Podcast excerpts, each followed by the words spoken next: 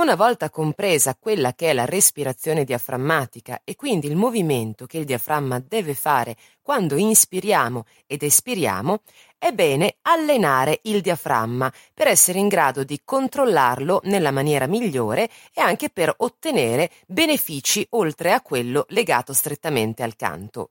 I benefici legati al canto li conosciamo, infatti il primo vantaggio è quello di favorire e utilizzare una respirazione più ampia, più capiente, addirittura 6-7 volte più di quella toracica, con conseguente diminuzione del ritmo cardiaco e aumento della resistenza all'affaticamento e quando cantiamo sappiamo che abbiamo bisogno di tanta aria per poter gestire al meglio la nostra voce. Il secondo vantaggio è che dilata il torace, incentivando quindi la capienza della respirazione toracica.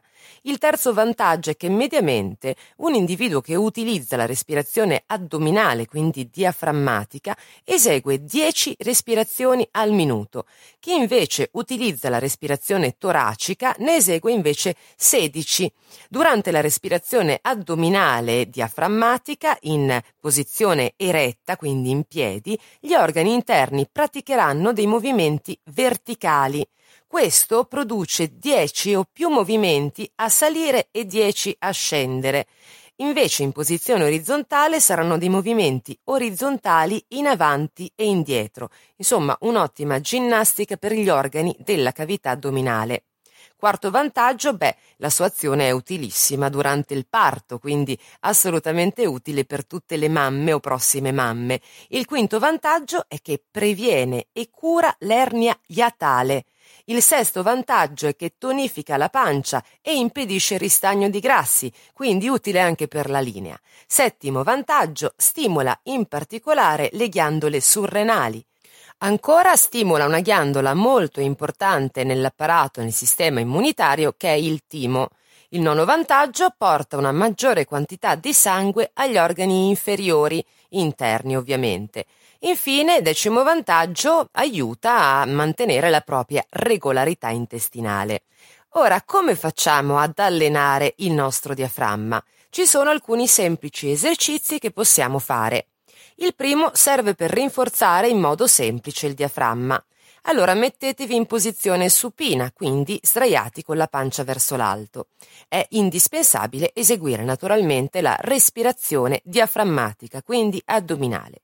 Piegate le gambe verticali a 90 gradi, quindi verso l'alto, e appoggiate un peso sulla pancia, sull'addome, e respirate profondamente. Iniziate naturalmente con un peso leggero, può essere un libro, può essere una borsa e poi piano piano aumentatelo col tempo. Il secondo esercizio serve per sbloccare e sempre rinforzare il diaframma ed è consigliato naturalmente a tutti coloro ai quali interessa un'ottima performance del diaframma e un ottimo controllo. La pratica di questo esercizio può avvenire in diverse posizioni, quindi sia supini, quindi sdraiati con la pancia verso l'alto, oppure seduti, oppure in piedi, oppure a carponi, quindi a quattro zampe. E l'esercizio consiste in questo. Inspirate e trattenete l'aria. Ora portate la pancia, cercate di muovere la pancia verso il petto, verso la cavità toracica, di spostarlo verso l'alto. Dopodiché dovete cercare di riportarlo nella cavità addominale. Espirate e ripetete l'esercizio più volte. Questo vi consente di imparare a controllare coscientemente il movimento del diaframma. L'ultimo esercizio è molto semplice ed efficace e potete farlo sia seduti sia sdraiati, supini quindi a pancia in aria, in qualsiasi momento della giornata, eh, badando però a farlo lontano dai pasti. E consiste nell'inspirare e trattenere l'aria, come nell'apnea, e muovere la pancia su e giù, praticamente facendo saltellare la pancia.